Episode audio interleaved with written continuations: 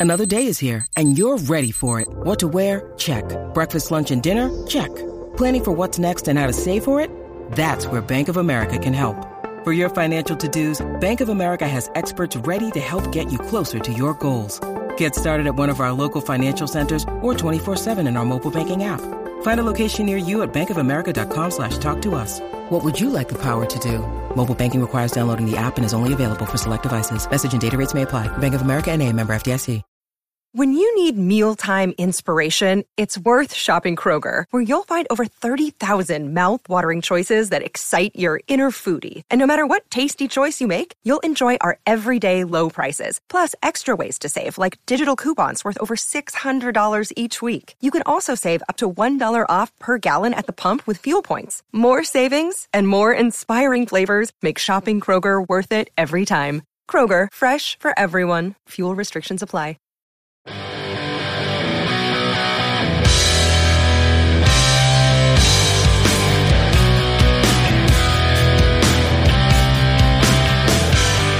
Pittsburgh Steeler fans, it is time to jump into that black and gold DeLorean and head on to another episode of the Steelers Retro Show. My name is Brian Anthony Davis from BehindTheSteelCurtain.com. Also, the senior member of BehindTheSteelCurtain.com is with me once again, my great friend, one Anthony Defeo. Tony, what is going on? I am doing fantastic, Brian. I guess I'm like the Phil Hartman of uh of, of the group. I'm I'm, I'm just, or Tim Meadows. I keep sticking around. Darrell Hammond. Yeah, yeah, Darrell. That's a good one. Yeah, Darrell Hammond. Yeah, I'm, I'm, uh, now Kenan Thompson. Wow, that's right. He has been there for a while. He's been there since 2003, so I think he is the senior guy. That's uh, interesting. Yeah, you. Uh, we're not giving you the gold watch just yet. We keep you around because of the vast knowledge in that cranium of yours, my friend. Oh, I can't wait to talk about this game. This game had everything, and in, in, in a lot of ways, the first great Super Bowl. It really was. We are going back to January 21st, 1979, the Pittsburgh Steelers and the Dallas Cowboys, part duh. And the big thing about this, the winner was going to be the first team in Super Bowl history to be a three time champion, Tony. Noll Steelers, Landry's Cowboys, epic matchup, my friend. Oh, what a fantastic collection of talent both of these teams had. I mean, obviously, we're, we're, Steelers fans and, and they're arguably the greatest dynasty ever, but those Cowboys teams of the 70s, they had such a collection of talent. So, this was these were true Titans, two champions going at it.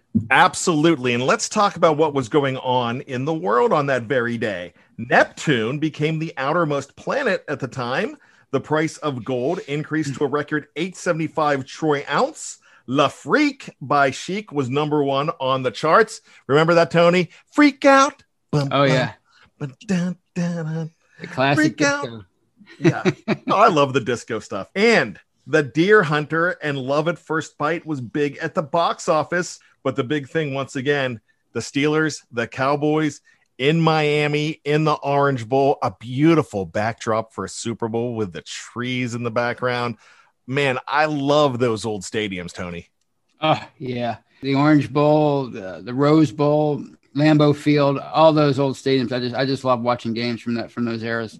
I do too. And watching these games the way we do for the retro show is so fun because we go back to watch the games in the old stadiums. And even watching the games in Old Three River Stadium is fun, you know, wondering whose cars those are. that ugly turf, but it's so beautiful because it's uh it's nostalgia. So I love that stuff you know, this was a great lead up to the game as well. There was definitely a lot of sparks flying leading up to the game. Thomas Hollywood Henderson, he got into a war of words with Terry Bradshaw by saying that the Steelers quarterback could not spell cat, supplied Tony, the C and the A. yeah, we talk about trash talking today and, and, and some things, but that's that was some real hardcore trash talking right there, right before, right before the big game. And you know, Thomas Hollywood Henderson, you've never had a chance to read his book. It is absolutely fantastic. This is a guy that in that book admitted to inhaling cocaine out of an asthma inhaler while being shown by NBC cameras in that very game. And I, I tell you what, Henderson, he got himself clean, helped at risk use, especially with drug abuse. Then in 2000, he won the lottery and what did he do with the lottery money? He spread it out gave it to charity, took care of a lot of people. So, uh, very interesting guy. I loved his book. Like I said, check that out if you ever get a chance. One of the best sports biographies or autobiographies I've ever read, Tony. Yeah, I, I love redemptive redemption stories like that. I'm gonna have to uh, find that book and read it. Yeah, and that stuff at the end, the lottery and the all of the helping, that wasn't even in the book because the book was before that happened. Well, let's get on to the game, Tony. Jack Lambert, Sam Davis, Joe Greene, they emerged at the center of the field with the legendary NFL owner, George Halas, for the coin toss. But the Dallas contingent won the toss and elected to receive. The erratic, and I'm not kidding when I say this, the erratic Roy Gerela, the place kicker for the Steelers, this was going to be his last game as a Pittsburgh Steeler. He came out to boot the ball and open up the contest. From their 28, Dallas introduced Pitt's Tony Dorsett to this Super Bowl rivalry, and the Rochester native shredded the steel curtain for 25 yards on his initial two carries. Tony Dorsett. And it was really funny because when I watched this game, I had the opportunity to watch it with Myron Cope and Jack Fleming doing the commentary in the background, not the NBC announcers. And it was really cool. And my dad always joked about this when I was a kid because he was Tony Dorsett for all those years. Went to the NFL. He was Tony Dorsett. Myron and Jack Fleming, they called him Dorset the entire game, Tony. Oh, I can totally see that, especially Myron. He he, he was not one to uh, change his ways. Once he got a name in his head, he, he kept it. That's interesting that he that he was Dorset here and Dorset during his pro career he was a guy that I loved to watch. I, I thought he was great. I did not get to watch him at Pitt. I was way too young, as were you, but it would have been really cool. Just a fantastic runner. The oh. last of his carries um, of the first two was nearly broken for a touchdown, but Donnie Shell, and every time we do a show, Tony, Donnie Shell is saving the game with a tackle or something big, and he saved that, what would have been a touchdown early with a big tackle. After no gain by running back Robert Newhouse, Tom Landry went back to Dorsett for 13 more yards. And it really looked like Dallas was definitely fixing to get a timeshare in Pittsburgh territory. However, Dallas, as they were apt to do, tried trickery on the next play and paid for it when Dorsett and Drew Pearson misconnected on the reverse that was meant to become a pass play to tight end Billy Joe Dupree. John Banaszak, who was great in this game, the Banaszak bunch was going crazy, Tony. Banaszak pounced on it at his own 47 to stop the drive. Turnover right away. Steelers get the ball back. Your thoughts? Uh, it was uh, it was crazy the Cowboys were were doing such a great job running the ball. Tony Dorsett, hometown boy, against his hometown team, and he's just shredding them. And and even the Steelers themselves were, were kind of shocked that the, the Cowboys went away from that. Uh, like Joe Greene said, the easiest thing to do in football is to hand the doggone thing off. And uh, they went away from that and it cost them.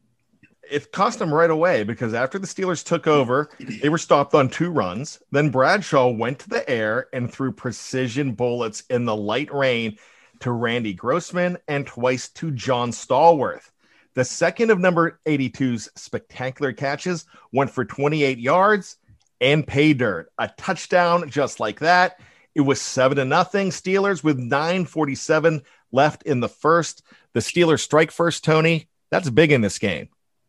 Oh, it was, it was huge. And it was such a pretty pass by Bradshaw. I mean, he, he hung it up there, but they, they, they really fooled the Cowboys. Lynn Swann said he, he studied some tape on this. In this particular situation, they, they always been on like, like a, a, shorter route. So that's what that's what they faked. And that's why Stallworth was so wide open. It was a be- beautiful uh, research by Swann and, and, and great execution by, by Bradshaw and Stallworth. Yeah, the coaches were smart. The players were smart. They did their homework. That rubbed off of Chuck Noll. The players were selected for being able to do those things as well, not just play, but have minds as well. And that was a hallmark of Chuck Noll teams. With the Cowboys moving into Steeler territory on their next series after Butch Johnson beat Steelers cornerback Ron Johnson, no relation, to get to the enemy 39. The Steelers defense, Steve Furness, Dwight White, they sacked Captain America twice to force a punt. The Steelers looked to take early control with Bradshaw completing consecutive passes to Harris and Swann, but he made another connection. Wrong guy, D.D. Lewis from the Dallas 30. He halted the drive. It was the first ever pick thrown in a Super Bowl, his third. The Steelers, if they scored there, they're up by at least 10 points, maybe even 14 points, and it would, it would have been huge But the, the thing I found funny about about this is is the Steelers had so much confidence in themselves as a team. When Bradshaw was coming off the field, he was smiling, and I think I, I saw his lips saying, "I didn't even see him." So I mean, you know, they they they, they had confidence in each other, and and, and they weren't going to uh, worry about about this at this point. You know, we did the uh, retro show for the Steelers and the Oilers in the championship game following this one, the uh, the next season, and we talked about how the Steelers led the league with 52 turnovers that year, but they also led the league in points. They did turn over the ball a lot, and you would find out that they will also as well in this game. But it was one of those things that turnovers never killed this team because they had a defense that could force them, but they had an offense that could overcome that and score on a dime just like that. And that's what the Steelers would typically do they were strong at every level. So, you know, they would always pick each other up. You know, you look at the, the early 70s, how the defense dominated. And by the late 70s, when they, they made the rules to enhance the offense, uh, the offense kind of took over. But even though the defense was still really strong, but the offense just exploded. So it was just a great team and, and a, a great collection of talent. After forcing another Danny White punt, the Steeler offense took over and went looking for dinner again with good field position from their own 38. But Bradshaw got rocked by Harvey Martin for a strip sack on third and six. It was recovered by Dallas's Ed Too Tall Jones with a minute to go in the quarter. Staubach looked to take quick advantage by finding Drew Pearson open in the end zone, but Donnie Shell recovered and broke it up. But on the very next play, the Steelers blitz again, and how Roger the Dodger stood tall and located Tony Hill 15 yards downfield, 40 yard score, and a 7 to 7 tie at the end of one. So the quarter expires. This looks to be a ball game, Tony. Absolutely. As you said, it was an all out blitz. And, and Mel Blount, who was uh, covering Drew Pearson, he was so he was so focused on him, he didn't see Tony Hill running past him. It, it, it was it was kind of funny in hindsight, but the first turnover didn't cost Pittsburgh, but this this one certainly did as Dallas came back and tied the score. Well, let's find out how much of a game it would be. And I know, spoiler alert, it promises to be one, but we're going to do that right after this on the Steelers Retro Show. Be right back.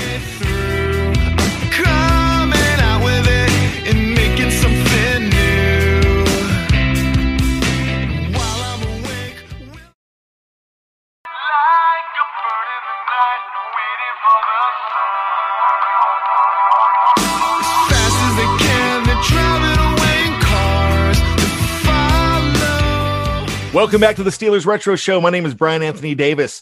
Alongside me is Tony Defeo. We are proud to hop into that Pittsburgh black and gold DeLorean and travel back to January 21st, 1979. The Dallas Cowboys, the Pittsburgh Steelers, they're looking for their third Super Bowl win. It would have been the most in history at the time, as this was the 13th edition of the Super Bowl. They were in Miami they played in Miami three years earlier in Super Bowl 10. They're back at the scene of the crime wearing the same uniforms. Only thing the Steelers aren't wearing that that uh, special patch that uh, they had worn in Super Bowl 10. So that's the only difference in this game. A lot of the players are the same as well. It's seven to seven, Tony. In the second quarter, the Steelers were moving the ball. However, Dallas's doomsday defense they were putting a lot of pressure on Bradshaw. On third and long from the Steeler 48, Terry bobbled the snap but retained it. However, the botch gave Thomas Hollywood Henderson enough time to constrain Bradshaw's arms to allow Mike Hegman to take the ball away. It was thievery, Tony. He ran it all the way in for the score. Just like that, the Steeler quarterback landed on his elbow, and there was so much concern about his health and the availability of TB12 more than the 14 to 7 Dallas lead. What was more concerning to you, Tony? The fact that Dallas is up just like that, 14 to 7, or Terry Bradshaw might be coming out of the game? Oh, it had to be Bradshaw's uh, health at that point because, uh, as, as we talked about earlier, they had such confidence in each other, both sides of the ball, that that one picked the other up. But if you don't have your quarterback, like Bradshaw said one time, you, you might lose with me, but you'll never win without me. If they didn't have him, it, it was going to be tough. So that, that's what was more concerning. Also, his performance up to that point. We're talking about three turnovers in, in a little over a quarter, and, and, two of them led to touchdowns. And that's your 1978 NFL MVP. So uh, yeah, that uh, it was it was his health and his performance. We when we watch these games, we usually watch it with the network announcers. But like I mentioned before, I got to uh, watch it with Fleming and Cope and you get more Steeler centric. You get reports of what's going on. They don't really care what's going on. They're not neutral. So they don't care as much as what's going on with Dallas, but you're getting to know more about your team that you're watch you're listening to. And they're painting more of a picture because you're listening to it on the radio. So and so I'm listening to it and right away they explained that Bradshaw had a bruised shoulder, but he was going to be coming back in. So number 12 came out on the next drive and must have not been hurt too bad because on third down, he rifled a 15 yard pass to John Stallworth. It looked like, hey, they're in business. But wait, he got some help from Lynn Swann on a block on Benny Barnes. He beat Randy Hughes. Next thing you know, he's jetting. He's off to the end zone, the races for a 14 14 tie. Just like that, it's a 75 yard score. It was the longest in Super Bowl history pass play at the time. The Steelers have some luck with 75 yard scoring plays because Willie Parker did it so many years later with a 75 yard run. John Stallworth was first to do it with that 75 yard pass. Bradshaw had all the numbers in the world at this point because he just got 75 yards for a ball that he threw about seven to eight yards down the field. Stallworth, three catches, 115 yards. The Steelers are tied things seem so much better, Tony.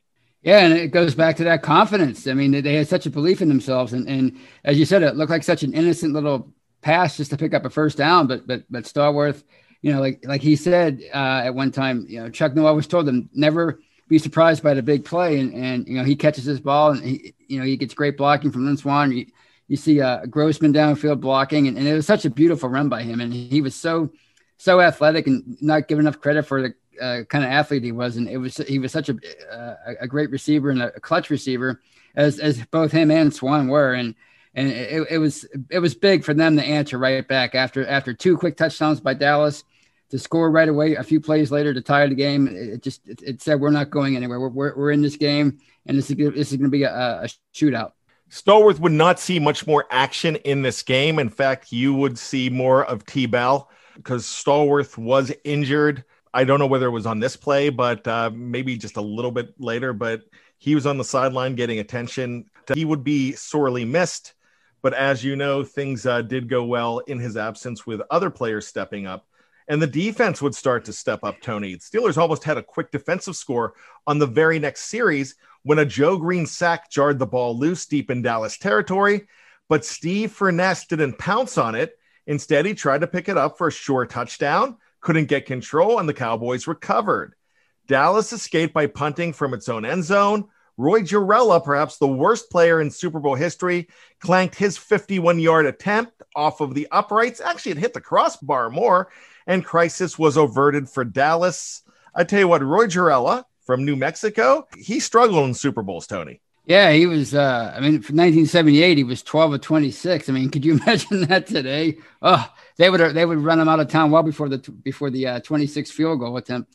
I didn't realize he had such a strong leg. Uh, it was a great attempt by him in this game. I mean, he, you know, you're you're kicking for 51 yards. I guess you have you, you feel like you had nothing to lose, and, and he he let it rip, and he almost made it. But but you're right, he was he didn't have great luck in Super Bowls. He's his, his accuracy was was uh was left a lot to be desired. It surely was. Now, Tom Landry's team looked like they were going to take advantage and take the lead as they drove into Steeler territory, but they couldn't do anything with their luck. Pittsburgh put a ferocious rush on Staubach, and his offering was snagged by Mel Blount, another interception at the Steelers 16. This time it was the Cowboys throwing an interception. He returned it to the 29 inside of the two minute warning. Because of a 15 yard penalty on an unnecessary hit by Billy Joe Dupree on Blount, the Steelers had great field position before the end of the half. Bradshaw, he took advantage, and Lynn Swann was his weapon of choice on this possession.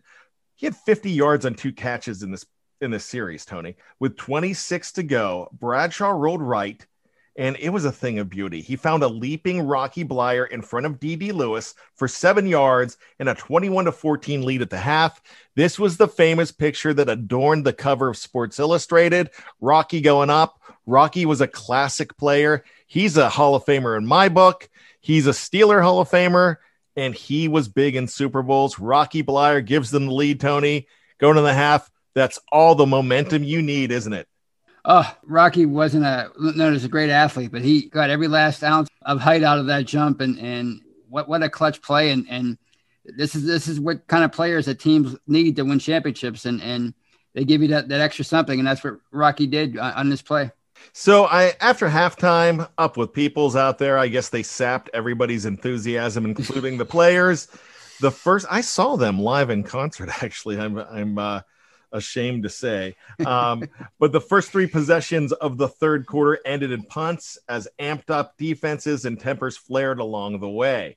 On the fourth possession, America's team, yes, I put that in quotations, America's teams. You just can't see my air quote. They mm-hmm. mounted a drive behind Dorsett's legs that had the steel curtain about to break.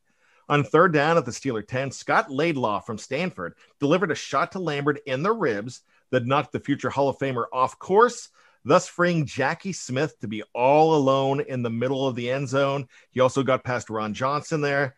The future Hall of Fame tight end of 16 years dropped the soft pass, and the Cowboys settled for a 27 yard Rafael Septien field goal. This would go down as one of the biggest blunders in Super Bowl history, Tony. I could still hear Jack Buck saying, He must be the sickest man in America. And it, gosh, I mean, right in the middle of the end zone to drop it like that. This was a Hall of Fame player, but he's remembered for this one bad play, and it's a shame. Oh, it's definitely a shame. And the funny thing about it is, he came out of retirement to play one more season with the Cowboys. He played his career with the Cardinals and come out of retirement. You're already a Hall of Famer. Now this is what you're known for. Uh, you're, you're, you're, you see this image of yourself over and over again for the next, what, over four decades now. So you have to feel bad for the guy. But hey, these these things happen, and, and it comes down to execution, and he didn't execute on that play. Many Cowboys fans would cite for years that this was the instance for being the reason that the team lost the game. However, it would have only tied the score with more than a quarter left of action. It was now the Steelers 21, the Cowboys 17 and NBC kept on showing him on the sidelines when Dallas was trying to tie the game late. What would have happened is eventually this game would have been tied 35 35, possibly at the end of the game, but I don't think so. I mean, you can say that because they came back, but circumstances are much different. Teams play different when the score is tighter. That might have not been a tie game at the end of the uh, game there going into overtime, but a lot of Cowboys fans want to hold on to that, and I get it. Yeah, I mean, if, if they're down 35 28 with a few minutes left instead of 35 24, maybe they don't try an outside kick. Entire circumstances of the game would have been different. And, and as you said, the strategy would have been different. They would have, both teams would have, would have played it differently. So I, I don't, I don't, you, you can't just say one plus two equals three. Who knows what would have happened if, if, it, if it was 35 21, or I'm sorry, uh, instead of a 35 17, you know, we, we will never know. You got that, TD. There was plenty of scoring in the fourth quarter, but it started with consecutive punts. We got to uh, see a lot of Craig Colquitt in this game as well as Danny White. Uh, controversial pass interference play on Benny Barnes while covering Swann led to a 28 yard gain. But on third down, Pittsburgh suffered a delay of game penalty. Hollywood ignored the whistle and slammed Bradshaw to the Miami turf, probably because he was just snorting coke out of a inhaling coke out of an asthma inhaler, and he was all amped up. Um, it was a move that Franco Harris took exception to, and the two opposing players had words. Now, with 10 yards to go, it isn't typical to run the ball, but you had an angry Franco Harris he was set free on a trap by Mike Webster, Ray Pinney, and Jerry Moon Mullins, and he scored from 22 yards out. On the play, Charlie Waters also ran into an official, preventing from getting to Harris. With 7:10 remaining, Pittsburgh had a 28 to 17 advantage in this game. Running into the official, that's a big deal. But an angry Franco, Tony, what do you think was more devastating for Dallas? Oh, uh, definitely an angry Franco. And, and I don't know if you if you saw this one feature, uh, but uh, Rocky Bleier was interviewed about this, and he said when they're in the huddle, he said, "I want the ball," meaning Franco. I want the ball. I want the ball. And, and Franco never said anything like that. He never, he barely spoke. So uh, yeah, they they angered the beast. And whether there was an official there or not, I think uh, was running right through Charlie Waters on, on his way to the end zone. It wouldn't it wouldn't have mattered. Yeah, Roy Gerela, he squibbed the kick. Not sure if it was behind or if it was merely being Roy Gerela. Yeah, it worked when it bounced off of the uh, casted hand of Randy White a great player. He was playing on special teams. Dennis Dirt Winston recovered, and the Steelers had the ball on the Dallas 18. My gosh, that was a pile and a scrum for the ball that lasted forever. And it was really cute to watch Dennis Dirt Winston with the ball, just holding it out, running, and he was not giving anybody that ball back. Right into the sidelines, just holding the ball out. It was like he had Stickum on that ball. He was, it was in his clutches, and no one was going near that thing. Absolutely. You talk about role players like a like a Rocky uh, Bleier. Uh, Dirt Winston was another one who gave the Steelers a lot of valuable uh, uh, years during his career here. So yeah, it, he was not letting that ball go, and that was a huge, huge turnover. You're you're thinking you're, if you're the Cowboys, you're already thinking, oh my gosh, we're down 28-17 in the fourth quarter. We got to come back in a hurry, and then the next thing you know, you're giving the ball right back to the, to the Steelers. So that, that was huge.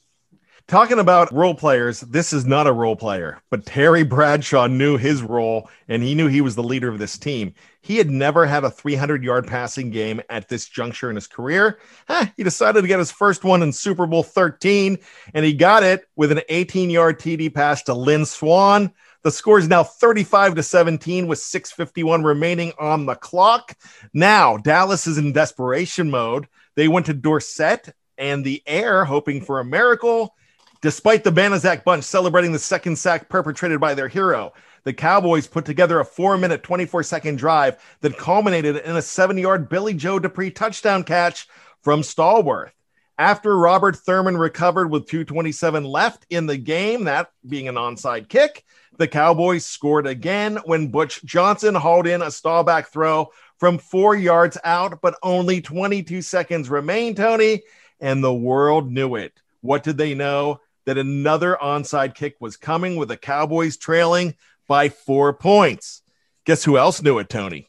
Rocky Bleier. Yeah, the man. Rocky Bleier sure-handed the attempt, and the Steelers, by a score of 35 to 31, were three-time champions, and again, the toast of the town. As for me, I was seven, and this was the first Steelers Super Bowl that I was cognizant of and truly engaged in my love affair with this team officially began on this day, Tony, and I've really never been the same. What about you, my friend? Any thoughts of Super Bowl 13? I just, I just, I, I don't remember this game at all, you know, when it originally aired, but I just love going back and watching this game. I, I love going back and watching documentaries about it and features on NFL Films features. I love listening to both teams talk about it. The Cowboys, here we are in 2021, and they're still not over this game and and some of the critical plays. So I, I just, I just, like I said, this was this was the first truly great Super Bowl, and it's always a treat to go back and watch. It truly is, and this was so much fun talking about it with you. I had so much fun. I, this is the way a Super Bowl is supposed to be, and I really love this game. Uh, makes me more proud to be a Pittsburgh Steelers fan, and I love watching these guys. So, Tony, thanks so much, my friend. Oh, thank you. It was great. It was great, and and uh, uh, two great Titans went at it, and and one came out the, uh, the, the team of the decade, and that's the Pittsburgh Steelers. So for Tony Defeo, my name is Brian Anthony Davis. We are going to be going back in time for another Super Bowl. We will do that next week at this time as well. We're going to do a later Super Bowl. Will be Steelers Seahawks. Will it be Steelers Packers? Eh, we don't want to do that one, do we? Or will it be Steelers Cards? Plenty of action in all of those games. We will decide and we will let you know. But for Tony, my name is BAD. You could call me bad. And remember, you could take us away. We don't mind, but you better promise us we'll be back in